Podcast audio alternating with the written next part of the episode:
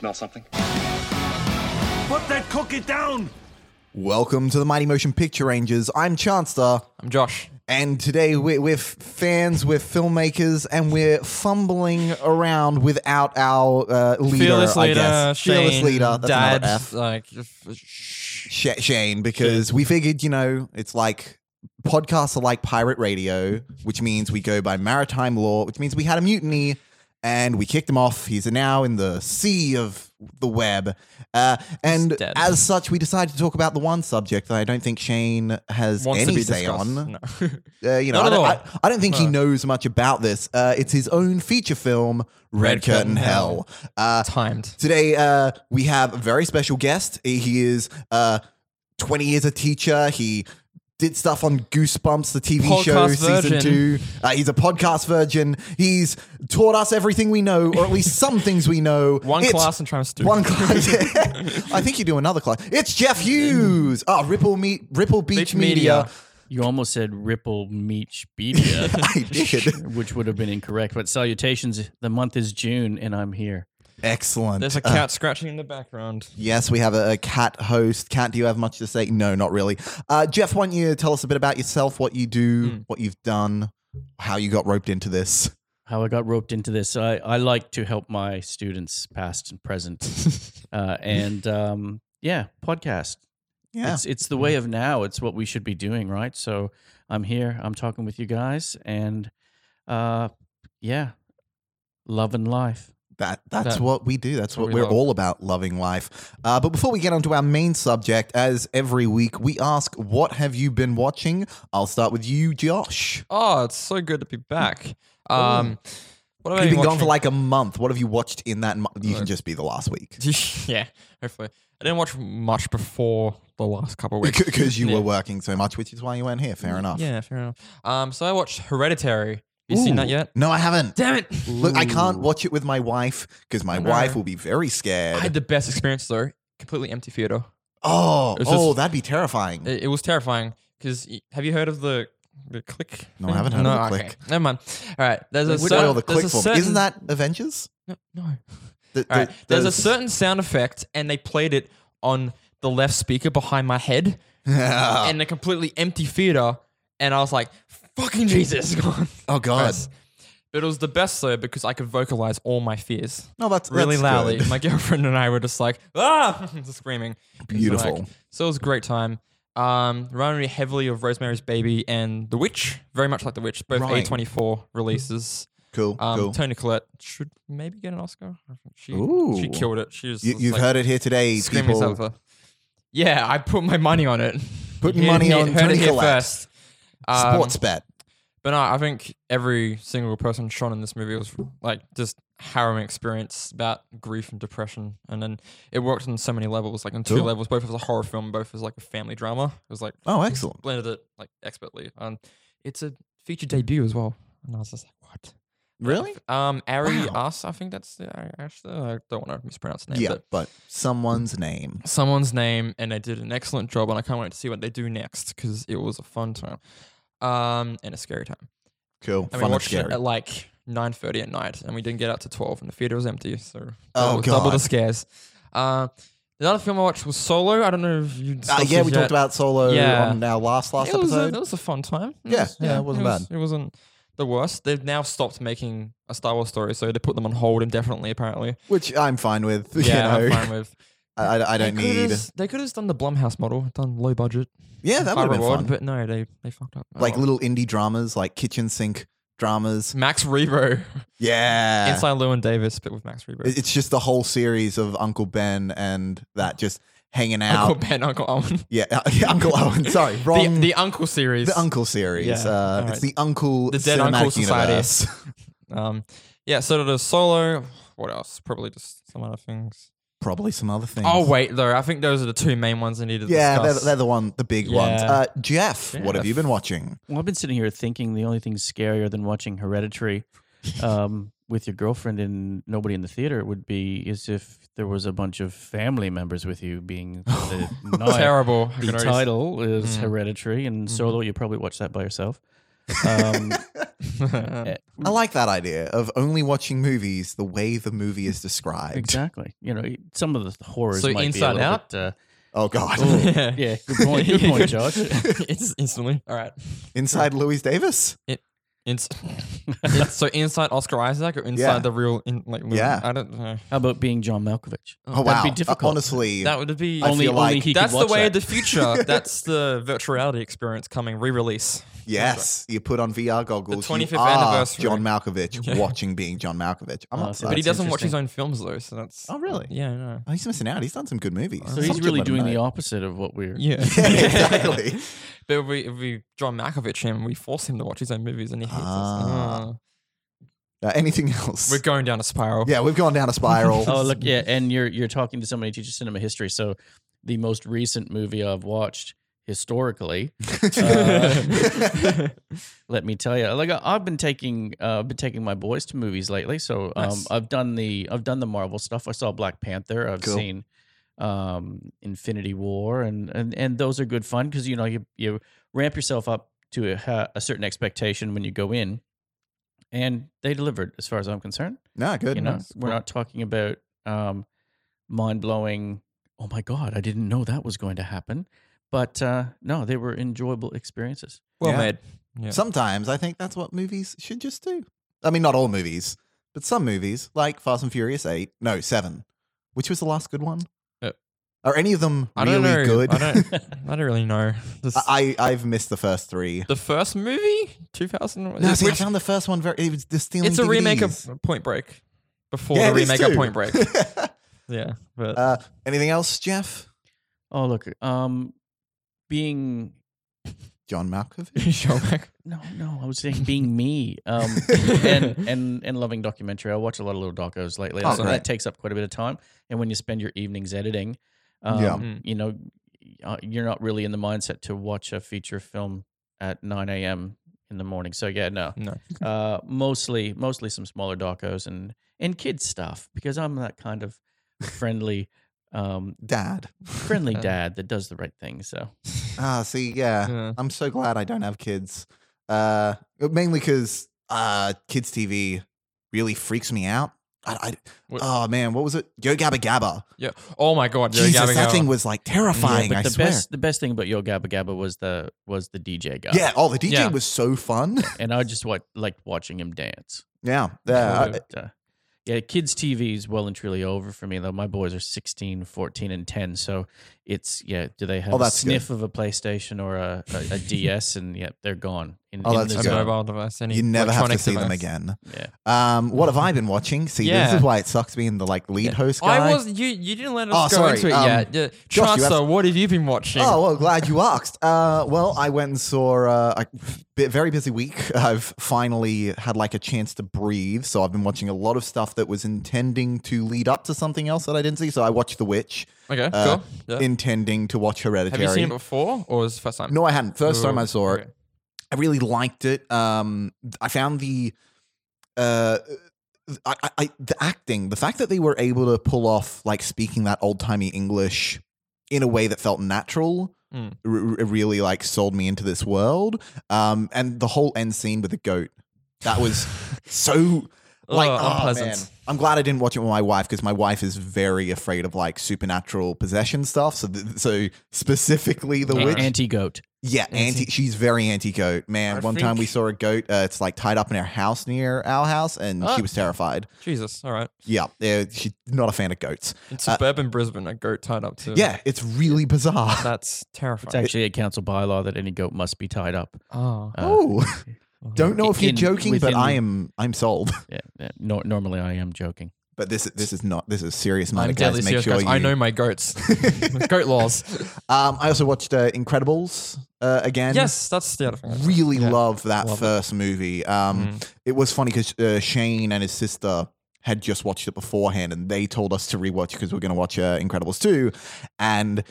Yeah, she they said one thing that ruined the whole experience for me. Not the whole experience, is the fact that because of the technology at the time, all of the backgrounds are very empty.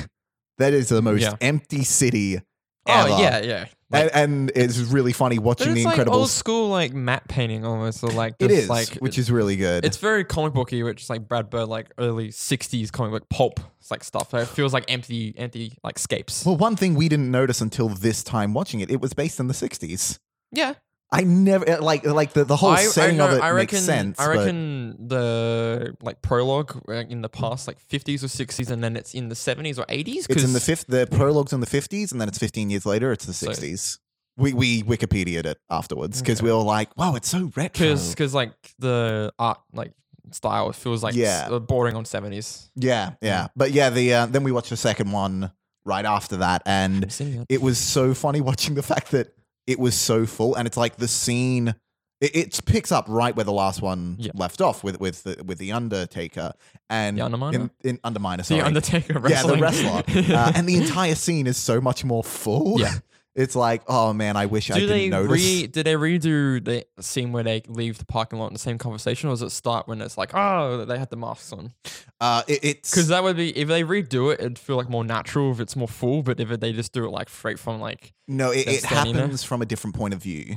So it starts from a different point of view, and then you see it play out. that's cool. Uh, but very, very fun. Um, I've probably seen other movies, but one movie I watched last night with its director's commentary is our topic of the day: Red Curtain Hell. Segway, segway, Segues. I'm so good at them. Now, uh, this this episode will have huge spoilers for Red Curtain Hell. So if you haven't already seen it, go to vimeo.com com slash on demand slash Red Curtain Hell. Thank you for the nod, Zane. Glad. Uh, what's our uh, our Our offer code? code 20 percent off. fifteen.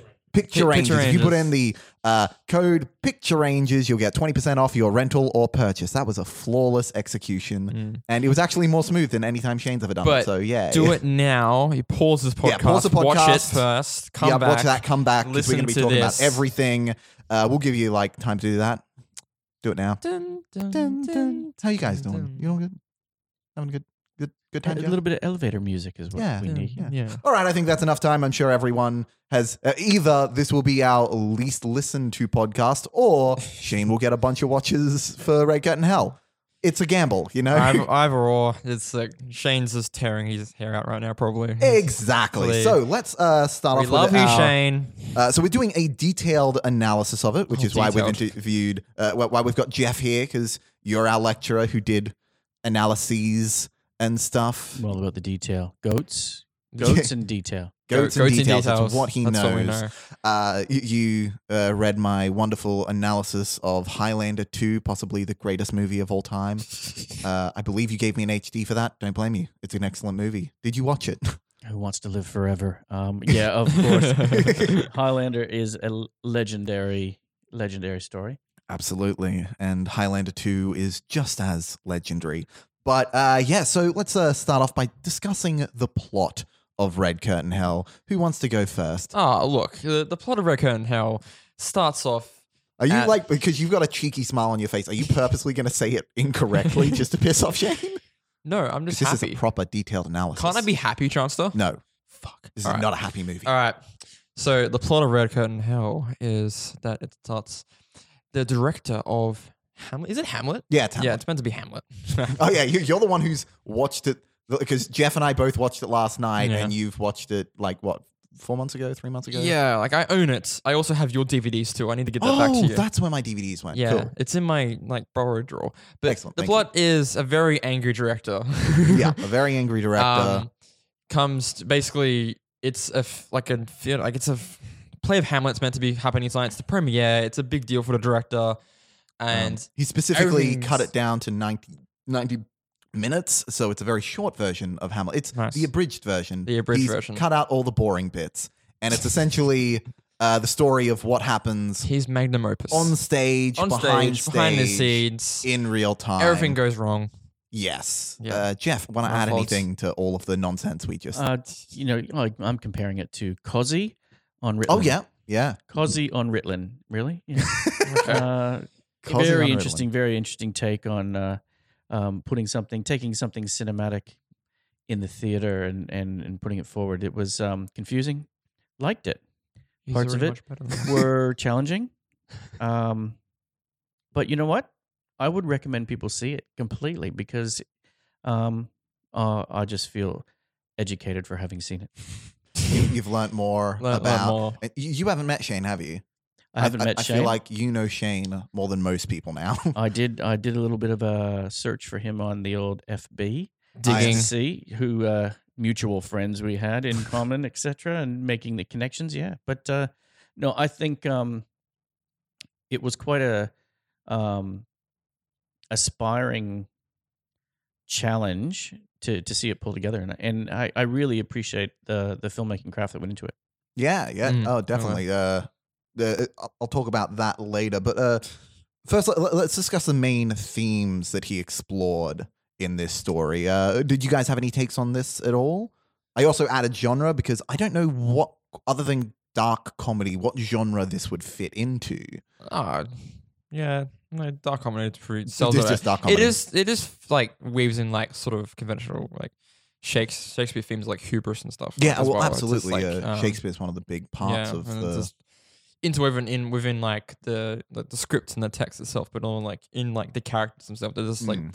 just this hyperbolic version, like basically.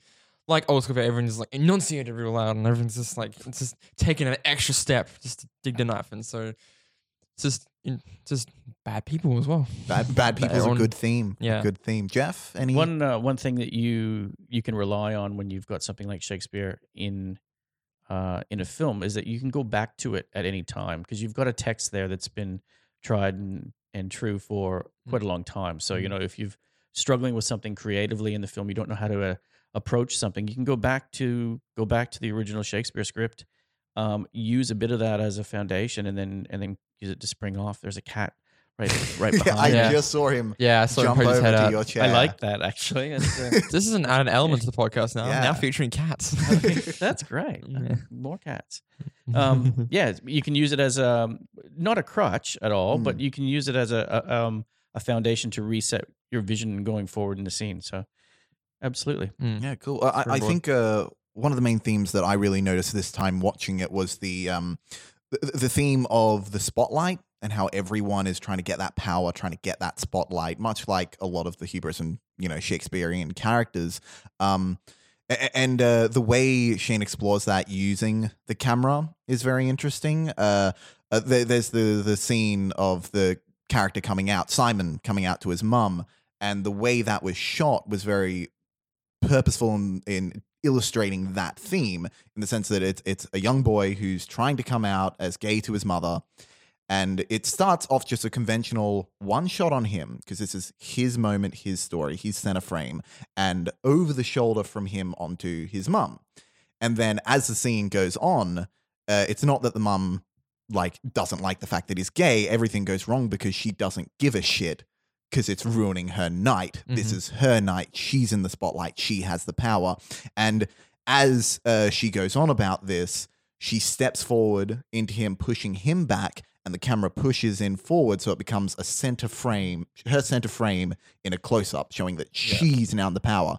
And in her, re- in the sun's reverse, she's stepped into the frame, and now it's her over the shoulder, and he's minimalized, smaller than her. it's and good. It's, good linking there. With, Yeah, uh, the yeah, camera work. It's like There, there pushing in the power of the frame and um sort of the subjective versus objective like views and everything as well. Absolutely. Yeah. There, there are a few other moments in the film where he does similar techniques, uh, Mm. sp- specifically when uh, Harrison uh, comes out after the uh, the drug out scene, and uh, he does a similar thing where he ends up becoming center frame and everything else is pushed to the background. And yeah, it's an interesting way to explore themes. Well, I'm also, smart. also, um, Shane goes on and explains it further as well when um, he has the mother explain that Simon accepted the role of Laertes just to, to, you know, kind of step aside so that role of Hamlet would go to the lead player. So, you know, we already know that relationship because of the way Simon has, act, or because of the way Shane has constructed it in the film. But then there's that little bit of explanation later on that ties the story in as well. Yeah, very Mhm. nice. Um, we've already touched on a bit, but the uh, Shakespearean element and how he uses that, and th- like, uh, it's it's kind of pretty overt, especially once you notice it. Is um how each one of the main characters is, uh, you know, an archetype of one of the uh, uh, one of the Shakespearean great Shakespearean tragic Yeah, ca- uh, characters. Um, for example, uh, the Roman and Simon is a Romeo and Juliet comparison. Uh, uh, Harrison is Hamlet. It just occurred to me their names is done with the same thing in it as well. Um, Jemima is Othello. Uh, Pam is Macbeth, I believe. Mhm. Um, a- and, yeah, the way and throughout the story, uh, each of those characters end up either referencing quotes from Shakespeare, like you said, bringing that text back. Um, except for, of course, Harrison, because the play they're playing is Hamlet anyway. He doesn't have any overt Hamlet things uh, expouted out. Uh, there is obviously, you know, the very fun incest scene. No. How, how did you you feel about that, Jeff? Oh, I knew it was coming. You knew it was coming. Oh, was that was that because you know Shakespeare? Yeah. Yeah, well, um, I know Shakespeare goats. and- Shakespeare, goats. kids movies. Yeah, Oh. Yeah. Um, yeah, no, having have I've taught quite a bit of drama in the past, so yeah, I'm familiar with a lot of Shakespearean text as well. So, yeah. um, uh, it would have been, uh, I think, too enticing for Shane to leave it out. I think that was an opportunity. There's an opportunity to You to, to, yeah. add a little bit, you Yeah. know, a little bit more edge to it. So I think yeah, that's why it was included. I, yeah, I'm not saying it was absolutely telegraphed and you could tell it was coming whatsoever, but I was expecting it, so that was good to see it come to fruition. It, it- it's a fun moment that I, I feel like people who know Shakespeare see coming, and I always wonder how people who don't know Shakespeare, like s- i- i- if it's like seeded well enough that they can see it coming. Because like I notice like the music cues and everything as it's leading up to that moment are really like playing with what's about to happen. Mhm. And because like I have the phone, I'm like, oh god, I know this is happening. Uh, I can see it, and I'd really like to know if like the normies can uh, can see that coming. Um, Uh, special trust. anything else we want to talk about on the uh, Shakespearean, Shakespearean relevance of themes? Cool. In that case, we'll, we'll move, move on to uh, his use of color and the cinematography in the film because Mm-hmm. uh, color, I know, like uh, as like if you listen to, I think our last episode, Shane will talk a lot about uh, Guillermo del Toro and his use of color, Yeah. and this was like the importance of color in a frame. Yeah. Like, th- this was Shane's chance to really use color a lot, and I, I know like since then he's used it a few more uh, times, uh, but like th- there were very specific things I only noticed this time, like uh, both Roman and Jemima, uh, which is Danny Hahn's character, they uh, both coded with Marone the whole time because they're the two of the most they're, they're the two characters that are manipulating everyone Mm. and ma- manipulating Mm, oh. the scenario. Uh, obviously, Rita uh, playing what's And Rita's it- character's name? I never remember. I just I know her remember. as Rita. That's continuing on. Ophelia. That's Ophelia, yeah, Yeah, Ophelia. Uh, with Ophelia's character, she um, uh, she starts off green at the start because you know she's very jealous uh, of envious. what, and- yeah, envious what yeah. what's happening, Yeah. and then once that moment, uh, once the Ophelia scene happens, and she's like right before it happens, she's got like a Red bright backlight. red backlight, backlight on her, backlighting. Yeah, and yeah, once that part happens, that's the she's other always thing. in If red. you tie into the theme of like the spotlight and the lust for that, like the themes, like the manipulation of a spotlight, because it's always Yeah. seen as appears as red as well. Yeah, so that yeah. works in as well. Uh, you, you see that a lot uh, when they're on stage as well. It's Mm. always got the uh, the spotlight is like a key thing Mm. uh, that, that's exploring that theme. Um, I think that was less of Pat, more of the guy who was controlling the spotlight because he I I know uh, he was like kind of just like following what's happening badly on purpose, which was fun. was the guy who's controlling the spotlight the actual actor that was out there as well? Was that just like another? no, no, that uh, the guy. You know, in the audience scenes uh, where Mm. where there was a character sitting next to Justin who's like annoyed the whole time. Yeah. he was the spotlight guy. Um, but yeah, the, the use of spotlight was very much doing in that thing. But I know for a fact that it was also very practical because there was no one in the audience, so they just shone a bright light into the camera, so you can't tell there's no one in the audience. Yep. Um, Jeff, anything to add on color? color anytime anytime you start looking at color in film Mm. um one thing that is uh, a stark reminder to me is the fact that uh, I see things differently than anybody else being colorblind. Oh, cool. Oh, as that's a- interesting. Mm. As a um, as a film teacher, and particularly as an editor, eh, when you're color balancing, uh, you're kind of always second guessing yourself, thinking, "Yeah, that looks really good." Uh, I'm not really sure if it does, but I'm gonna think it is. Um, but there there's a book that I came across quite quite a number of years ago, and uh, I know JMC Academy has it in the library. Yeah. Um, Hey. and it's called uh, "If It's Purple, Someone's Gonna Die," and it's by an author named Patti Bellantoni, and um, it's a really excellent read. She's got chapters in there on every uh, gamut of color and how certain um, certain types of film use it, um, and as foreshadowing, as reflective of character development. It, it's uh, it's a really good read. So if you haven't uh, haven't come across that, have a bit of a search and uh, and pick it up because you know it's not that uh, it's not that long, but some of the examples and and um, some of the photos from films in there make it really um, really obvious to you when you when you start watching another film.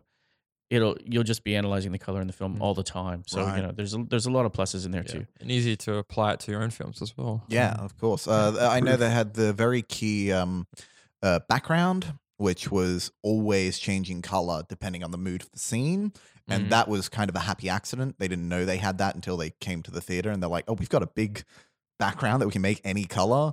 So they, uh, it, it specifically never shows red until the final scene because everyone's going to die. Uh, it's funny you say that if they're wearing purple, uh, you know, you're going to die. There wasn't much people, many people wearing purple, was there? No, Those- the um, the main cover of this book that I mentioned is actually um, the musical Chicago, and Oh, uh, no. it's a picture of Catherine Zeta-Jones on the on the cover. Yeah. Um, Right. so if you've seen Chicago, Mhm. um, you know the use of color in that. It's Yeah. very subtle because you know you, Mm. you've got a lot of the you've got uh, Chicago depicted kind of in evening scenes and in jail and and all that kind of stuff. So you don't really. It's not a film that you step into. It's not like you're watching something from Bollywood Yeah. where you're seeing orange and yellow and vibrant color and everything like Mm. that. A lot of times it's more subtle, Mm. but um, yeah, it it, uh, it makes a strong argument for it. Yeah, cool. Well, Well, uh, I know Red Curtain Hell was strongly inspired by Chicago, specifically the cinematography. I know there are a few moments that are specifically stolen straight from Chicago, mainly because I've seen sense. his uh, mood reel, which was you know a lot of Chicago. uh, I guess that's what happens when you have like a What a film ins- set in Do s- you, do you know at stage. all what inspired like the opening like wanna or why was, why it was that Um, way? Is that just to establish the, the time, the pace of the time, or Yeah, it's it's that really to get you for- in the mind of the fact that everything's real time. Mm. So everything in that first moment, there's no cuts or no, you know, obvious cuts. Uh, th- to get you in the the feeling of oh, this is all real time. This is what's happening, Mm. and it's also to show the layout of the thing. yeah? So you, yeah, so you get an idea of the Yeah. geography, Yeah. uh, which is funny because I know one of the visual effect cuts, uh, which was when he opens the door to go into the dressing room. There's actually a whole staircase uh, and fire exit to get down to that dressing room, which didn't look good on film, so they got got rid of it. Uh, and if you look at technically the layout of the theater, Doesn't make sense. that dressing room is in the middle of the foyer. so oh, a little bit awkward there. Um, how, how did you feel about it, Jeff, going for that long take? Because it's a 22 minute quote Yeah. unquote shot. Well, it, you, you kind of think back to Orson Welles. You think back to, uh, particularly, I thought with the crowd, with Mm. people and moving around. I, I thought of uh, Robert Altman's film Nashville. Yeah. Um, yeah. You know, and 22 minutes. I was I was mindful of the time watching Mm. it. I was mindful. I was thinking, hmm, interesting. Still going. Okay. Oh, I don't mind that. Still going. Oh, I don't mind that. That was my part, right? Yeah. yeah. So no, but it, it was a, that's what I mean. It was a challenge, but it.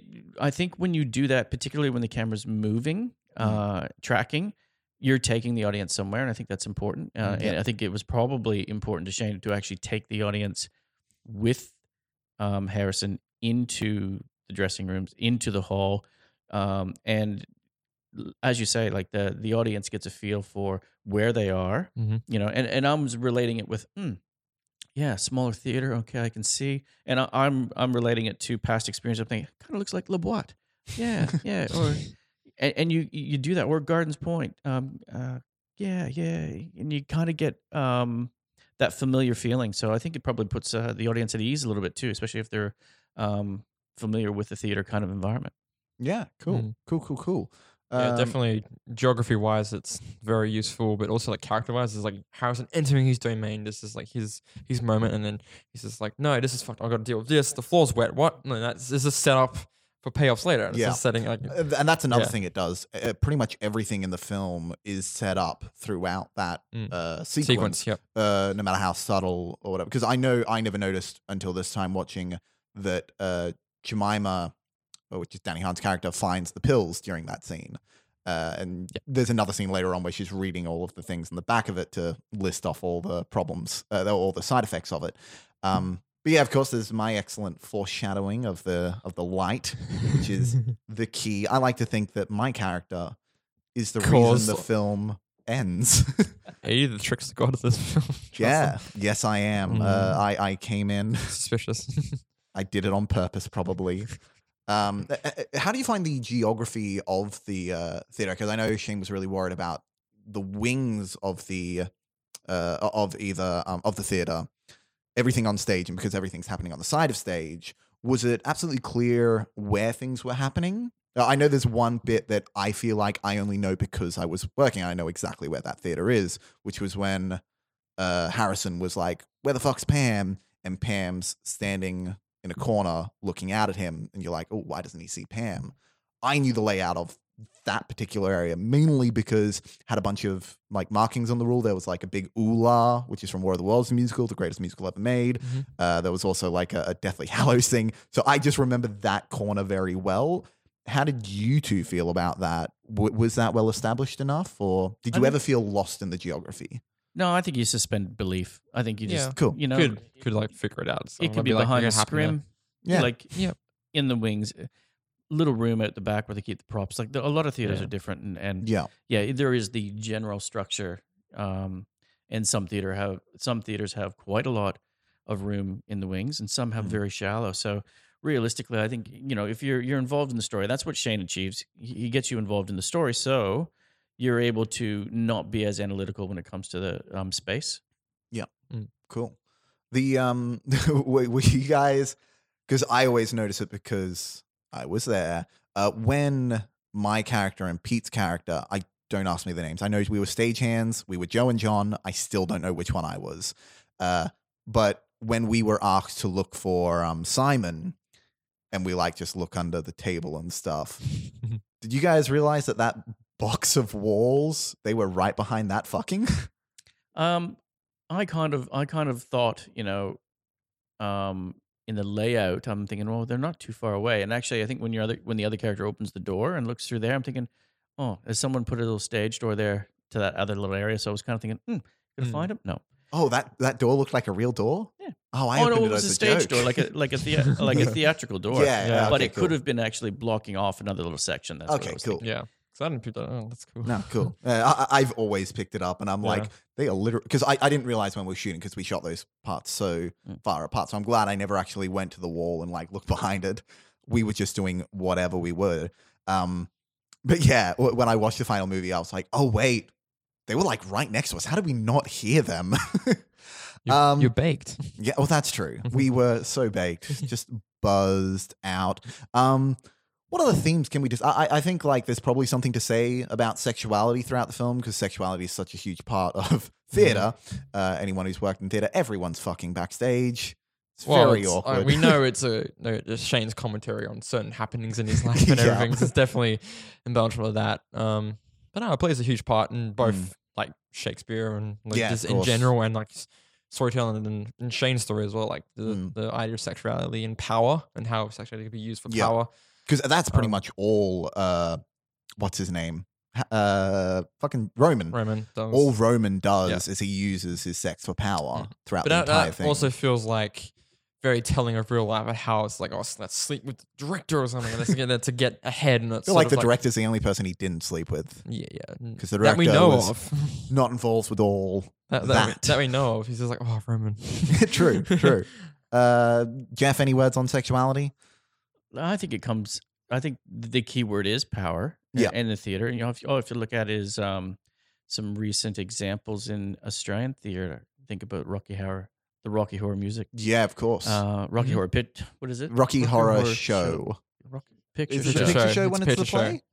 Yeah. Oh, I always thought it was just the show when it's not the movie. Rocky Horror, Horror Picture Show, and, and Craig McLachlan and the uh, accusations there, and him vehemently defending them and stepping down and all that. You know, realistically, how can um, that kind of star power not go to someone's head? And you see it in the director as well. You know, uh, Yeah. Um, you you have people who want to aspire to be a director, not because they um, want power, but because they want to control things. And I think along the way, you add a little bit of power, you add a little bit of power. This is my first film, cool. It was all right. This is my second film, all right. Now I know what I'm doing.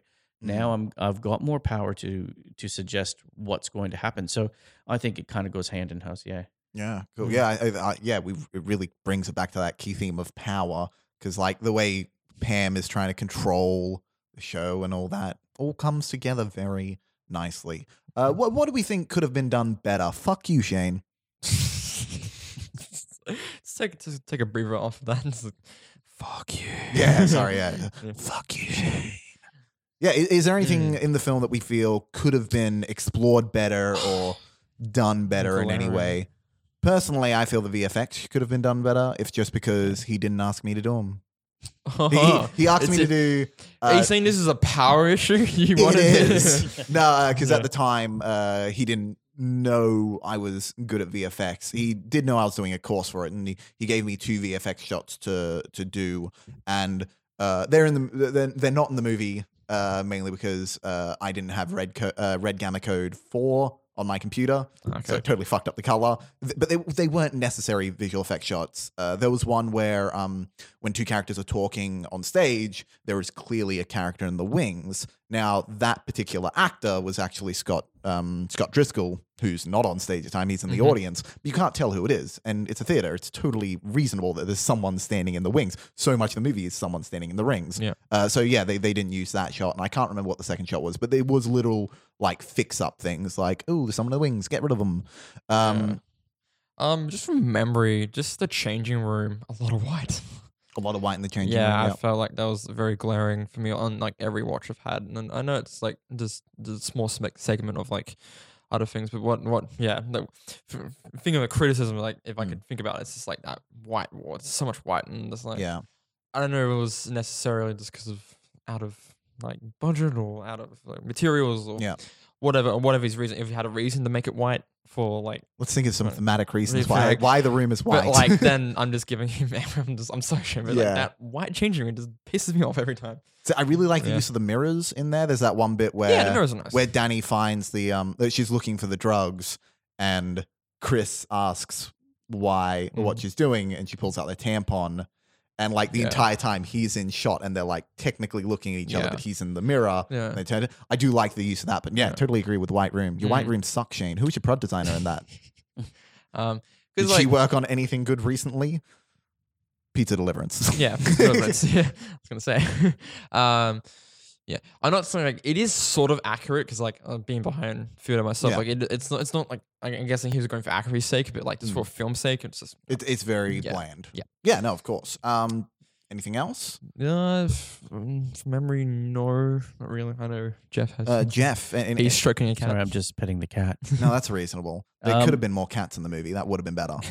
Um, Ophelia's drug-induced state lasted too long for me. Cool, yeah. Um, Mhm. I don't know the timing on it, but um, look, some of some of the effect of it, like the little infrared heat sensor stuff and Yeah. uh, out of focus, and that was good. That was good, but I was expecting that to come back um, quite a bit shorter Mhm. in duration. Uh, and I know there are certain reasons that um, directors decide to hold a shot, and that's to disturb the audience and make them feel uncomfortable and empower them to make, you know, uh, a certain judgment. And uh, we see directors do that all the time. So if that was an attempt to do that, then yeah, I'll pay that. That's no worries. It but did make you feel but uncomfortable. I still was like, oh my god, I don't want. Yeah, okay. I, I Mm. felt like um, taking a really long blink. yeah. Yeah. I, I feel like what it was was the scene between uh Ro- Roman and Ophelia, his character we can't remember. Um I felt like that bit just went on for too long. I feel like the start of it was fine, the end of it was fine. It was just that one big moment between those two characters. I feel like it could have been shorter or more concise. Mm. I know a lot of stuff happened in that scene, but I feel like that's where it started dragging. Uh, anything else? Um, no, I, I think overall, like, there's this, this like little like dragging moments, like at little points to like where it's just like, oh, this is going on for too long. But I feel Yeah. like that's just the re- like it's sort of the element of like everyone just being emphasizing everything and going on. Mm. just never stopping, and no one like like every character's like very selfish and they don't like shut up or like. And this is Yeah. there's just some little dragging moments, but nothing really glaring for I me. feel like they could have been more of the stagehands. Uh, we did get a scene cut, which Oh, I okay. was glad to hear that he mentioned on the uh, what on the on the director's commentary. What was it? Uh, it, it was just a scene. It was my solo scene. So Pete had one solo scene and I had a solo scene, and that was the one they fucking cut, which Oh. was after Justin. Uh, sorry, after Harrison strangles. Uh, uh, what's his face? No fingers. No fingers. No fingers. He, uh, he he shoved him out the door, and he walks behind backstage. And I'm meant to go out again with the ladder, complaining about the light, the fact that the light's still hanging down. It was it was really just a scene to make sense that it took that long for him to get to the uh the room, the, the dressing rooms, in the next Yep. scene, but also to reiterate the problem with the light. I know when I've seen it with audiences, the moment Rita shoots the gun for the final time, they remember the light. Did, did you remember the light at that scene, Jeff? Oh, I remembered it was a bit dodge. Yeah. Yeah, Yeah. cool. Mhm. And because I remember I saw it with Sean Coughlin, and like as soon as she shot the gun, he was like, "Oh my god, Chancellor, you've killed them all!" And I was like, "Yes, yes, I have. Glad you remembered." my key moment was killing everyone. Uh, I like to think Excellent. that my character was one of the ones that didn't die because technically you don't see me die. I, I get snatched away. You're such a way. Just Pete. Pete doesn't die either, does he? Pete Or- gets kicked in the face. Yeah. I think he's got more of a chance of dying than not me because I just got a hand to the face and never seen again. So Mm. I could come back in the sequel. Who knows? Uh, what, what do we think of all the death? Was it necessary? Was it too much? Was it not enough? Do we need more death? Look, I, I don't think the the risers on the stage were high enough to really knock off the three or four of the characters that fell off. I was like, oh yeah, a bit of a bump. Yeah, um, you're not moving. Not hurt. Um, Oh, bit, Chris- bit more of a bump. Chris Charteris moves. Uh, I noticed that because it cuts back to him and he's just like kind of moves a bit. So it's like, okay, he's okay. Mm. I, f- I feel like uh, it's because Maybe not everyone. Everyone's not dead. It's just leaves. Like the fear the closest. Well, as I understand, the idea was uh, morality. Whoever has questionable morality dies, which is why Shane is. Shane reckons me and Pete died because we got the 15 year old girl high. Mm. Roman died because he's fucking everyone and breaking hearts left, right, and center. Yeah. Uh, Ophelia died because uh, she's a bitch, controlling and that. Mhm. Uh, Danny Jemima dies because she's manipulative. Pam dies because she's blah blah blah. Harrison dies. Obviously, the audience die because they're making fun of a shitty play. Disagree with that. I think Yeah, I think the not- audience were fine. They shouldn't have died. That's mean. And But- this this is the point in the podcast where you go, "Damn, I really should have went back and watched the movie before I listened to the whole podcast." yeah. Ah, spoiler alerts. Literally everyone dies. Uh, One guy snaps his fingers, half the cast dies. It's like Infinity War before Fingers Infinity get cut off. Yeah. Fingers get cut. Well, that's in the trailer. Mm. Um, but yeah, and the morality is that Chris Charteris and Merv Marriott, who both have character names that I don't remember, uh, they don't die because they didn't do anything wrong. They were just bad actors. That's all. Yeah. Uh, same with, I think Tim's Tim character. Tim, Tim doesn't die. I don't think he dies. so. Yeah, he's the tall, silent ghost character who's got a few lines, uh, but mainly remembered for his tall ghost character and eating an apple. Uh, I, yeah, I don't think he dies. Yeah, death. That's fun. Anything else we want to talk about this, or should we move on to our top That's a good point to end. That's a good point to end on. So, with that, we're going to move on to our top fives. And this week, with a Shakespearean film like this, we're going to discuss our top five Shakespearean movies. So, any Shakespearean movies will do. Um, Any will do. Josh, do you want to go first, or Oh, like, shall look, I go first, or look. Jeff? Do you have five? Look, I wasn't thinking of five. I was I was thinking I would give you one. Yeah, same. Is there 'cause, 'cause like, there's there's, only there- one there's good a one? lot of like fillers. I can give you one from high school that I watched. you haven't watched any good Shakespearean movies, Um, Josh? Not really. Well, let's Unless you with count people like Dead Poet Society where they're playing Shakespeare characters and like in it, and there's like I reckon that, that I, I reckon, qualifies. yeah. fe- features. but, I reckon Red Curtain Hell would qualify. Okay. It's not on my list. Fuck Red Curtain Hell. Man, it was a shit movie. Shane sucks. Uh, but Jeff, you've got your one. Well, no, I thought about it. Yeah, Um, look, um, Tom Stoppard did Rosencrantz and Guildenstern are dead. Excellent. Yeah. So y- I think that hammers home the the whole idea that, um, you know, there's a stat out there that very close to fifty percent, if not sixty percent, of uh, films being made are based on previous content, either comics, Yeah. legend, myth, fairy tales, um, plays, etc. Um, and I think you can take a couple characters from a play like Rosencrantz and Guildenstern and create a story that still relate, relates back to the um, to the playwright who created the characters in the first place. So, Absolutely, yeah. um, yeah, Gary Oldman, like quite a quite an exceptional film. That- Oh, it that's is really fun. It, it was in my uh, honorable mentions, but that's at least one thing I don't have to bring up. Yay! Uh, great movie though, really fun. Well, you're both better than me because we're cultured. Give me your honorable mentions is so I you- can watch more Shakespeare. Stuff. Okay, all right, cool. So my first honorable mention is one I haven't actually seen. It was just me googling what's a what's a Shakespearean film, and I've this got to one answer my came own up. questions. this one came up, and I was like, "How have I not seen it?" It's called Joe Macbeth from 1955. It's uh, a- an American crime story that is just a story of Macbeth. I don't. It's it doesn't say it's considered a noir, but it's black and white. It's crime. I'm hoping it's Shakespearean noir. That sounds super fun. I haven't Hmm, seen it, but I does. want to. I'll give that a thumbs up before I see it. Either. yeah, let, us all give Joe Macbeth a thumbs up before we've seen it. Uh, up next, I have Forbidden Planet, Mhm. which was a great B movie, um, and it's based on The Tempest. A lot of people draw comparisons there, so it's not just me. It was also Wikipedia. I did see that too, and I was like, I haven't seen it though, so I'm like, I Oh, can't you add to haven't seen li- Forbidden Planet? I haven't. I'm pretty sure I've got it on DVD. I'll lend it to you if I have it. Mhm. Um, I might be confusing it with Day of the Triffids because I know I definitely have Day of the Triffids. Anyway, uh, She's the Man, which was yes, yeah. Well, 12th that's what I Night. could have meant. Yeah, Uh, that like, is yeah. a really fun movie. I don't think it's that good, no. It's it's terrible, but it's a very fun funny movie. I saw it in cinemas because Channing Tatum's in that Channing. Tatum's in it. Why would I not? and Um, that famous soccer player who's now an actor who's very angry, known for being very oh, angry. uh, Vinnie Jones. yeah, Vinnie was he in Jones. that? Yeah, he's the coach. Oh, sick! Yeah. That's great. Yeah. Um, West Side Story is apparently considered it because Yep. it's a Romeo and Juliet. I didn't know that, but I Mm. love West Side Story, and that's why it's in my honorable mentions because I didn't know it until Wikipedia told me. Uh, Men of Respect, which is another crime version of Macbeth. This is from 1991, starring John Turturro. Mhm. That's a very interesting movie. I, I really enjoy it. Uh, and my last honorable mention, which I really regret is not in my top five, is Tromeo and Juliet, which is obviously Romeo and Juliet, but made by James Gunn and Tr- uh, Troma Productions, uh, Lloyd it. Kaufman.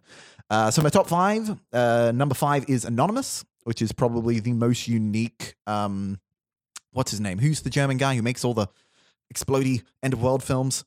Zane, help me here. Um. Nope. No, Uh, no. Independence. Day. Fucking Robert. what? Robert Zemeckis? No, No, not Robert German, Zemeckis. German, German guy. He's a he's really ah crap. Why don't I remember? Is Guy made Independence Day in 2012 and uh, Day Day After Tomorrow. This is like his one movie that's not an end of the world movie. It's Roland Emmerich. So I was close. You I were- no. Godzilla. yeah, uh, Godzilla. Yeah. Uh, so Roland Emmerich made this uh, movie about uh, the truth behind Shakespeare, and it's one of his most interesting movies. And it's not an end of the world thing, surprisingly. I was expecting Shakespeare to end the world at the end. He didn't. Uh, number four, I think, is obvious. It's Romeo plus Juliet. hmm I love uh, what do you call him? Fuck, what's Baz his name? Baz, Baz. Luhrmann. I love Baz Luhrmann's movies. Uh, all of them except for maybe Australia. The first third of Australia, I like. Mm. Um, Fun editing in that movie. what's Romeo, that? Romeo plus Juliet. Yeah, The oh, best- absolutely. Yeah. It's really, really an interesting way to go about, and the fact that it's a modern telling of the exact same story with the exact same dialogue and everything is Mhm. really fun. Uh, number three is the Kenneth Branagh version of Hamlet. Mm-hmm. It's my favorite version of that story. I, I know a lot of people uh, cite the one starring uh, not Russell Crowe, Mel Gibson. A lot of people cite that one as the best. I disagree. I, I reckon disagree. Kenneth Branagh. Yeah, uh, I'm with you on Branagh. Branagh Branagh is the he's the study. He's He's, he's Oh, the king absolutely. of Shakespeare. I, Like, I limited myself to one Kenneth Branagh, and that's because that one I think is his best. Uh, uh, the number two is The Lion King, which is, of course, once again Hamlet. Mm-hmm. Uh, great, great movie. I think we all love Lion King. Yep. And my number one is Ten Things I Hate About You, which is Yep. Taming of the Shrew. Uh, I also watched that in high school, but I just love it, and, and I, No, I feel like it's really obviously Shakespeare, but at the same time not because like throughout the whole thing they're like talking about Shakespeare. They have a whole class about Shakespeare, and it's really obvious Shakespeare. But I think they lean into it. Uh, they lean out of it enough that it's not obvious. Mm. It's weird. Great love it. performance by Heath Ledger. Yeah, absolutely. Yeah, Heath Ledger, so- love no, him. it had to be there as well. That Yeah. it was in my head. I was going to throw it out there if it wasn't touched on. And, and and what it is is, you know, it is taking the traditional and it's almost like having John Hughes Yeah, um, Yeah. teenageify it. yeah. You know, for Yeah. that generation. Yeah. Kind of disappointed John Hughes didn't do more Shakespeare remakes now. Oh well. Yeah. Uh, and Josh, what is your oh one? look, what's your top one top one. Oh, I can do more than one. Um, off like the top of your head? Go. Yeah, yeah. Or the Hamlet by um with what's his name? Uh, Kenneth Branagh. Yep. Yep. Oh, that is my favorite moment from that. Is it's very cheesy. This is when he's on top of the mountain and it just dramatic zooms out and there's this. Uh, um, also Othello with Laurence Fishburne. Fishburne, yeah, yeah, and then yeah, uh, oh, Kenneth absolutely. Branagh's in that as a Iago. Iago. That was a fun ride. Um, Lion King, obviously. Yep. Uh, Ten Things I Hate About You. There's, there's a lot of good stuff. I just Yeah. didn't know what to pick. I was just like, oh god, Forbidden Planet. Yes. Yeah, yeah, sure. Forbidden So, Planet is great. yes, You we- should I, watch it. I, I will watch it. I promise. Good. um, nothing new that we haven't discussed already. I feel Oh, what like- was your number one? What was your one you were going to mention? Oh, I was going to be like one of the stuff I just mentioned. okay, cool. so it was Excellent. We just- will never know which one. we just know it's one of them. It's a mystery. Ah, mystery. Well, I think that's a good place to end. Uh, oh shit, I can't remember how Shane signs these things off. You can find us on Instagram at And Picture Rangers, Facebook at and Mighty you can find Motion Picture Rangers. Facebook at Mighty Motion Picture Rangers. You can email us and at- Twitter, actually. at and Mighty Twitter. Motion. Yep, At we're on Twitter. At Picture Rangers. What's our email? Listen to the last episode. We probably have an email at the end of that. Uh, Sorry, we probably don't have emails yet, so you should email us. Uh, don't forget, if you haven't already, Red Curtain Hell on Vimeo on demand slash Red Curtain Hell. Uh, 20% Picture off Rangers using is the Picture code. Rangers. That's your code. Mhm. Um, uh, you can find me on Instagram at The Chanster. Josh. You can find me on Instagram at that Sundance Kid and at Twitter on that Sundance Katie. That's in all caps. Jeff. Jeff, where can you find Oh, you? but generous plug for Ripple Beach Media, or as John Star likes to say, Ripple Richard- Beach. Ripple Be- Beach Beach Media. Yeah. Um, you can find me on Facebook uh, website, and uh, as my ten-year-old son Hudson likes to say, if uh, you have any trouble, just search it up. Just Yeah. search it up. Nice. I, I, I'm pretty sure that's what I said when I uh, guested on your podcast, saying I specifically said, just Google me. Because you're that famous. Exactly. Well, I'm the only Chanster if you Google me. so hey. Stagehand Joe or John. Don't know which one. I Yeah. should have IMDb'd it beforehand. I should have noticed when I was watching the movie last night, but I didn't. Yeah. Anyway, thank you very much, uh, and we'll probably see And you. thank you, Jeff, for yeah, appearing thank in you, this Jeff. ep- Yeah, in this thanks, Jeff, episode. for Pleasure. representing Ripple Meachpedia, and uh, we'll Filling see in. you next week. Bye. Bye.